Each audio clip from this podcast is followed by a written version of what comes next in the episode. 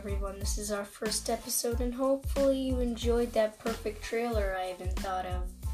I'm Tam Junior, your IT, and hopefully, you're enjoying your day today. Well, today is December 10th, 2019, and today's news report will come on pretty nicely done. We'll make sure that all works out and it's all um, easy to compare with the other, um, you know, things. So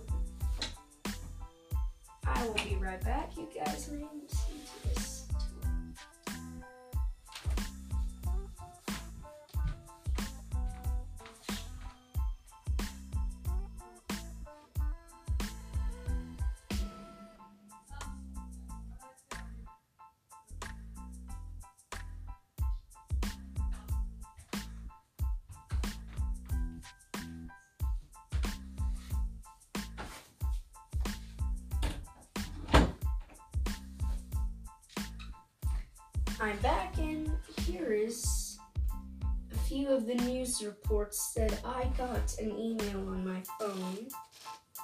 Of course, it's going to be harsh. So, each episode is going to be about three to five minutes. Maybe more, depends what it's going to be about. Like, if it's just news, if it's a holiday, most probably it's going to be 10 minutes. If it's just a normal day, it's going to be five or six. So this is the way I'm doing it right now. It's going to be about five or six minutes. So Merry Christmas, guys! Christmas is coming really on its way. It's, it's December 10th right now. Uh, we'll just uh, check out how's it going in Ottawa today. We'll start off with some of the most wanted network and the most network that I don't know if it's the most or not. I just know that it's a television channel and it is called drumroll please. CTV the Canadian television. I don't know if it's really Canadian television but here is our first report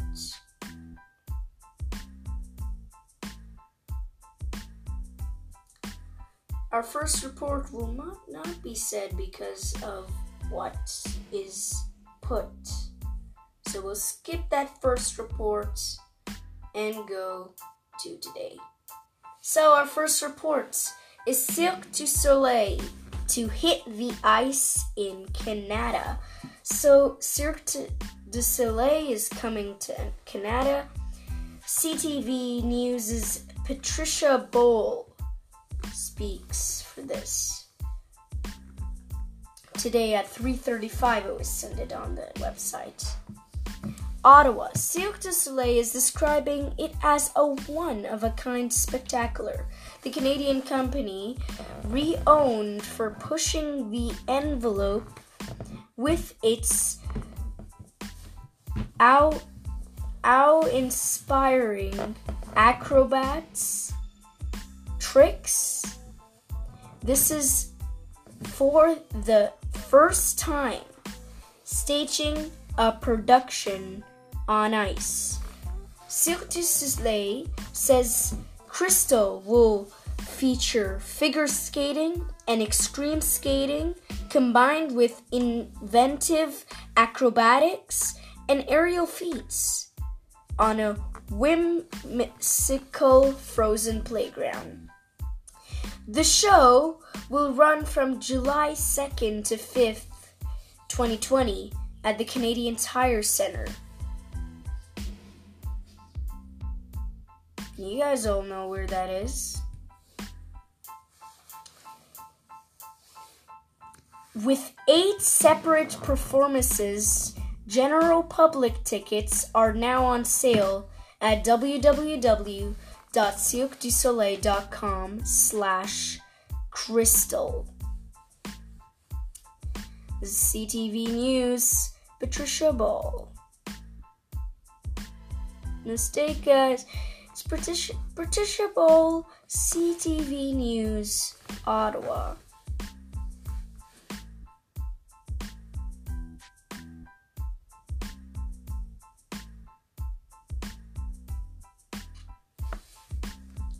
We'll be going to our next one. Our next news report will be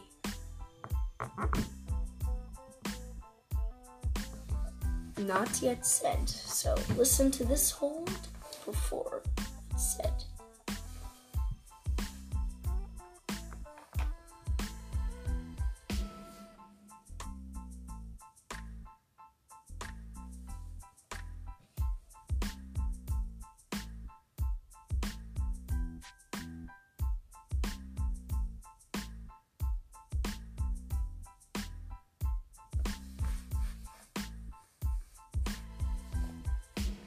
Okay, welcome back. This is CTV News' Joel Haslam, published Tuesday, December 10th. This one at 2:32 p.m. today. So, this is in Oxford Station. Pud Johnson started harvesting Christmas trees on his farm in North Grenville when Louis Saint Laurent was Prime Minister. And 67 years later, he's still at it. Wow! That's really amazing. As a forester, I had an understanding of how to grow things. We grew good th- trees, and our trees were always in strong demand, and they still are. That was said by Pud Johnson. At age 94, Pud's still working four to five days a week the passing years, no matter for his grit. I feel great, no aches or pains. I do little bit every day and keep active. That's the secret to longevity. Don't slow down. Some people go to the gym. I go to the farm. That was said also by Pud Johnson. Pud's son, Kerry, now runs the farm, but notes the energetic Patrash is always on the job. Well, he really should be contributing a little more, he jokes.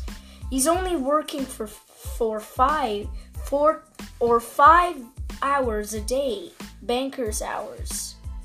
He said, Pud supplies trees to provide homes and businesses across eastern Ontario. This year, clients include the Governor General, the Prime Minister, and Ottawa's Mayor. Loyal customers return to the farm every year to cut their own balsam and offer greetings to the local tree growing legend. The Christmas season is great. It's nice to meet people.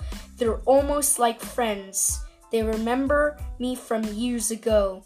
I had a couple in there in here yesterday and the young woman with and the young woman with children said she came here when she was a child, and now she's bringing her children. They really love it. What a beautiful thing. A, a, a grown up comes as a child back to the same place they were, and it's the same exact thing in 100 years. Just terrific. Eugene Johnson was born and raised in Prescott. He was just four years old when a neighbor nicknamed him Pud after a character character in a comic strip.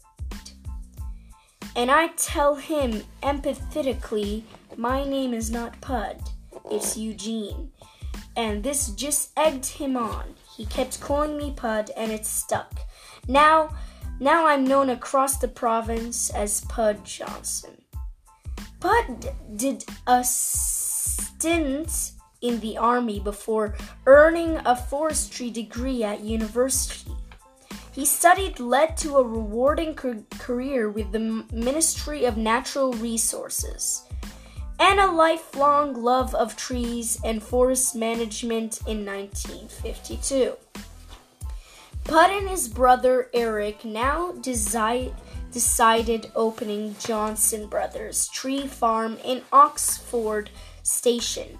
It was an enterprise with one goal in mind money, he laughs. We were young and had young families. We needed money, and there was a belief in the area at the time that you could buy a tree from the Ministry of Natural Resources for one cent. Put it in the ground, and in seven years, it would be worth a dollar.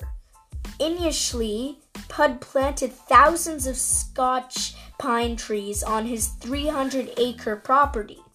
Over time, however, he, he says pine fell out of favor with Christmas tree buyers. When balsam was ready, they started to choose balsam instead of Scotch pine. Obviously, that was the preferred species. Now, so now we have a balsam or Fraser Fir exclusively.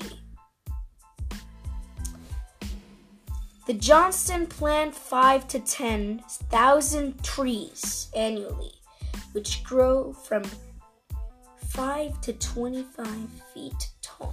Well, that's a lot tall. This is CTV News. This is Joel Haslam, CTV News, Oxford Station.